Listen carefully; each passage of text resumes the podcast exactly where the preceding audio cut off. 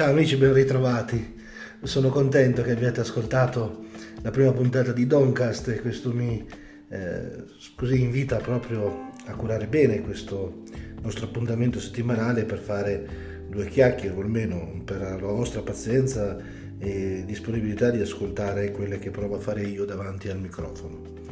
Eh, come da canovaccio della prima puntata, che poi in realtà non ho rispettato, cercherò di parlarvi di tre cose. Una, eh, qualche avvenimento importante della vita della Chiesa Cattolica della settimana, qualcosa di tecnologia e poi qualcosa inerente un po' alla scrittura, ai miei libri e quel mondo che gli è un po' collegato e che è forse un po' il motivo per cui ci incontriamo anche su queste altre iniziative. Eh, la notizia più importante è quella che eh, eh, per quanto riguarda la Chiesa Cattolica arriva lunedì, quando Papa Francesco ha annunciato che eh, saranno finalmente aperti eh, le sezioni dell'archivio segreto relative eh, al pontificato di Pio dodicesimo. Il Vaticano ha archivio segreto, segreto eh, non è da intendersi eh, nella maniera eh, della Dan, alla Dan Brown, dove ci sono mille lucchetti per arrivare a chissà quale Eh, contenitore di, di messaggi. Eh, segreto sta giustamente sì nel, nel senso di riservato, in quanto eh, fa parte di tutto quello che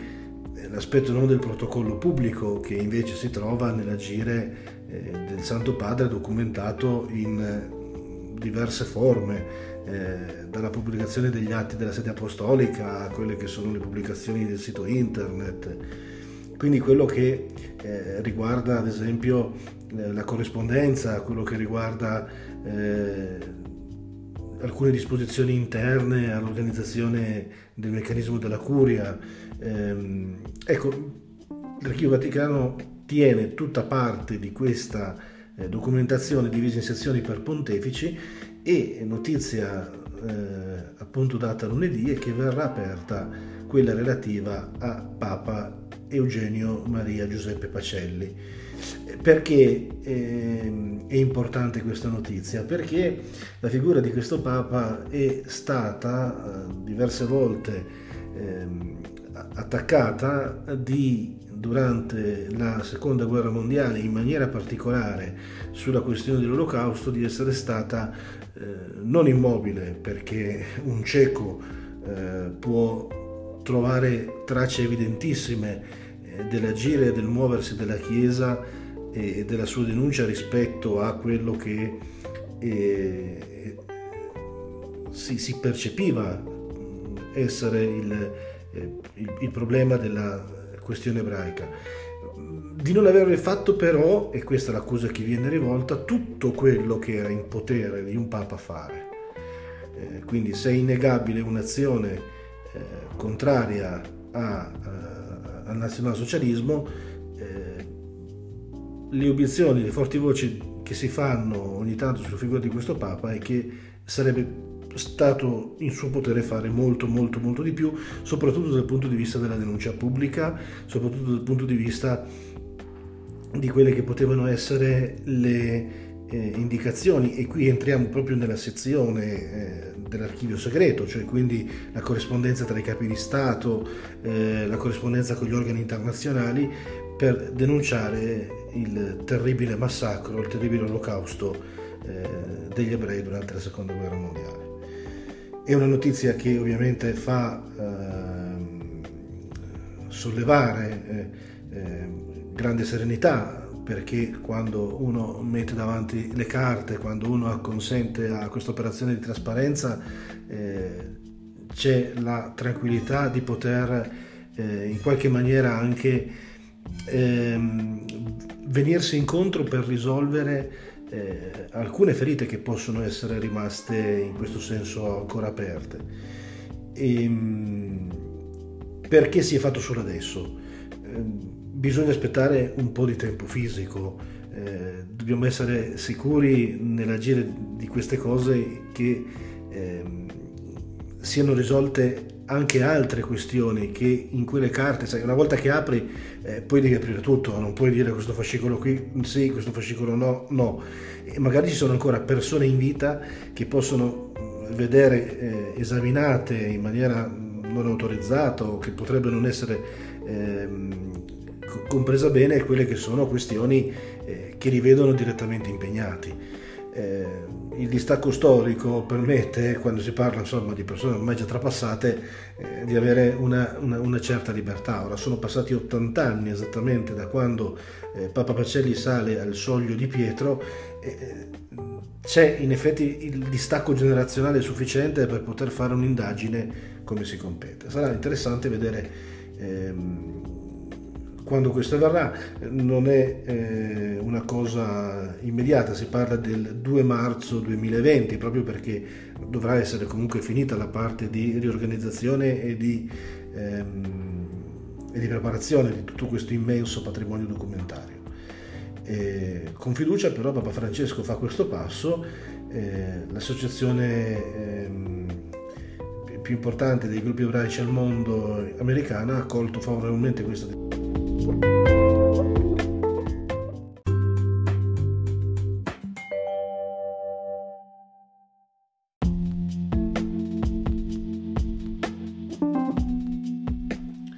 E non possiamo non parlare ancora di Chiesa proprio in questi giorni in cui siamo al passaggio eh, tra eh, gli ultimi momenti del Carnevale, almeno quello fissato secondo le tradizioni, Martedì Grasso che prepara il Mercoledì delle Ceneri, e, riascoltando un pezzo almeno del messaggio che per la Quaresima Papa Francesco eh, ci invita a dare. Sarà poi argomento anche del filmato eh, di commento al Vangelo che eh, sarà pubblicato nei prossimi giorni sul mio canale eh, Due minuti per il Vangelo. Digiunare, cioè imparare a cambiare il nostro atteggiamento verso gli altri e le creature, è l'atteggiamento, lo stile, il taglio che dà a questa Quaresima Papa Francesco nel suo messaggio. Passare cioè dalla tentazione di divorare tutto per saziare la nostra ingordigia alla capacità di soffrire per amore che può colmare il vuoto del nostro cuore. Digiunare è il primo punto della riflessione del Papa. Il secondo è pregare, per saper rinunciare all'idolatria e all'autosufficienza del nostro io, dichiararci quindi bisognosi del Signore, fare elemosina per uscire dalla stoltezza di vivere accumulando tutto per noi stessi, nell'illusione di assicurarci un futuro che non ci appartiene. Sono tre punti classici della Quaresima che Papa Francesco descrive bene, invitando una prospettiva, direi, di vista, di visione, non tanto dell'azione, che cosa si deve fare e cosa non si deve fare, ma di quale idea di uomo eh, l'idea della Quaresima, l'idea della penitenza cristiana vuole dare, che non è quella di un mortificatore, ma di un uomo libero soprattutto dal proprio egoismo a servizio eh, dei più poveri e con il cuore aperto all'amore di Dio. E per questo, se vi state per cimentare in eh, propositi quaresimali, eh, ci sono notizie online interessanti come quella dell'uomo che eh, in Oregon è rimasto bloccato dalla neve per cinque giorni e sopravvissuto soltanto mangiando del taco. E, insomma, una dieta sicuramente interessante per, per, fare, per fare penitenza come si deve. Invece vi invito a non andare a cercare su Reddit la foto degli Angus Slider hawaiani, perché io credo di non aver mai trovato. Io adoro gli hamburger, è proprio per me una, una questione fisiologica di, di, di sostentamento, senza hamburger non so stare. Credo di aver avuto un'illuminazione come Paolo sulla via di Damasco quando ho trovato gli Angus Sliders hawaiani, che sono qualcosa di, direi, perfetto nella concezione che ho io di hamburger, come semplici, con moltissima carne, una bella spruzzata di formaggio, niente di più, ma alti come un grattacielo, quindi insomma qualcosa su cui devo pensare quando mi preparo per questa Quaresima.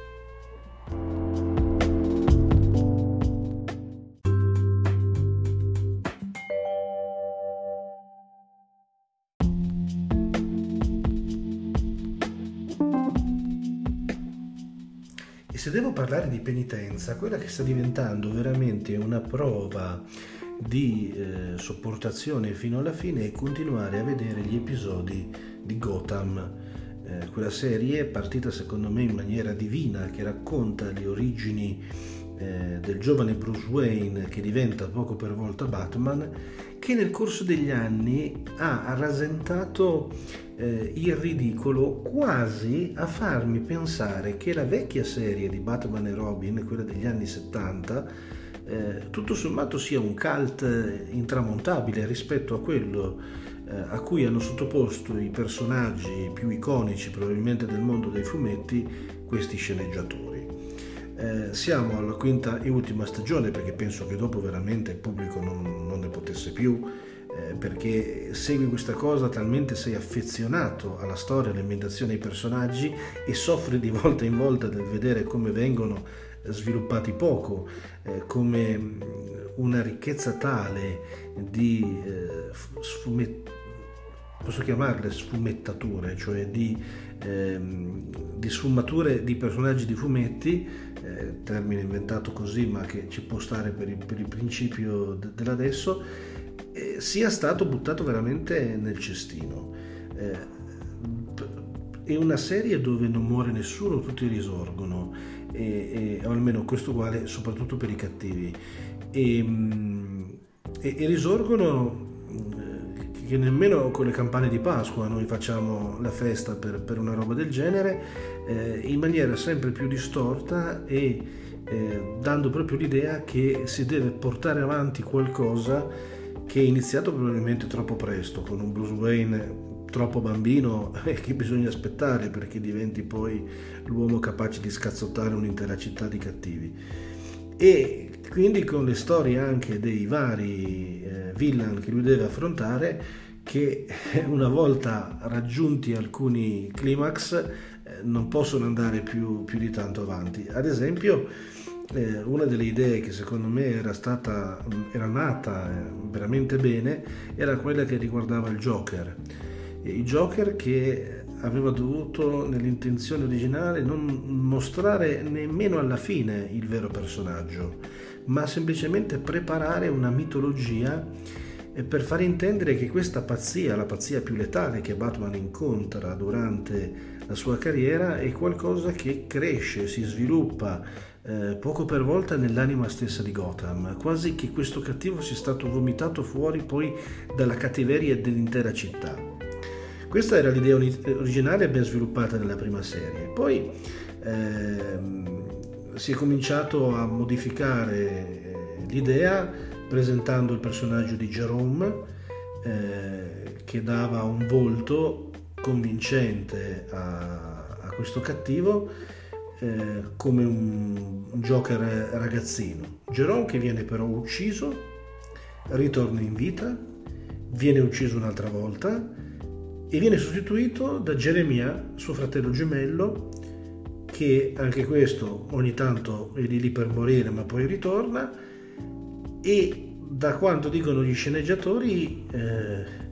li dovremmo vedere scomparire tutti e due per vedere emergere poi il Joker finale. Comunque siamo alla fine in cui eh, questo Jeremiah viene buttato, cade a dire la verità eh, davanti a Bruce Wayne nelle vasche eh, della Ace Chemical, da cui dovrebbe riemergere come Joker. Vediamo come, come si svilupperà la cosa. No, dico veramente un po' la nostalgia eh, dei primi episodi di questa che era stata una serie eh, con veramente delle grandissime premesse, ma che adesso veramente è arrivata a decadenza del mondo dei fumetti come poche volte si era visto. Ma vediamo, mancano ancora una decina di episodi, chissà come andrà a finire.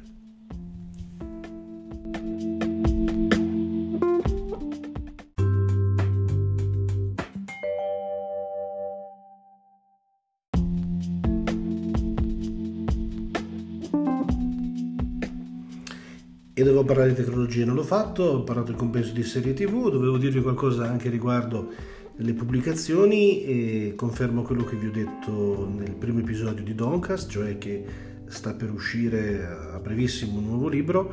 Ehm, queste cose vanno fatte però estremamente bene e quindi il lancio deve essere anche, dato che è un argomento, come vedrete, eh, un po' veramente fuori dai, dagli schemi comuni dei libri religiosi. Io non ne ho trovati di equivalenti che affrontino questo specifico eh, argomento dal punto di vista non solo dell'umorismo, ma anche eh, proprio dal punto di vista strutturale. Nei, nei cataloghi delle case editrici non, non l'ho trovato, è un motivo per cui mi sono impegnato un po' a scriverlo. E mh, tutto questo ormai è proprio sulle battute ultime, e quindi a giorni dovremmo eh, con, con l'editore informarvi eh, di come passare qualche ora insieme attraverso quella straordinaria forma di comunicazione che per me rimane la più alta, la più importante, la più bella, che sono appunto i libri.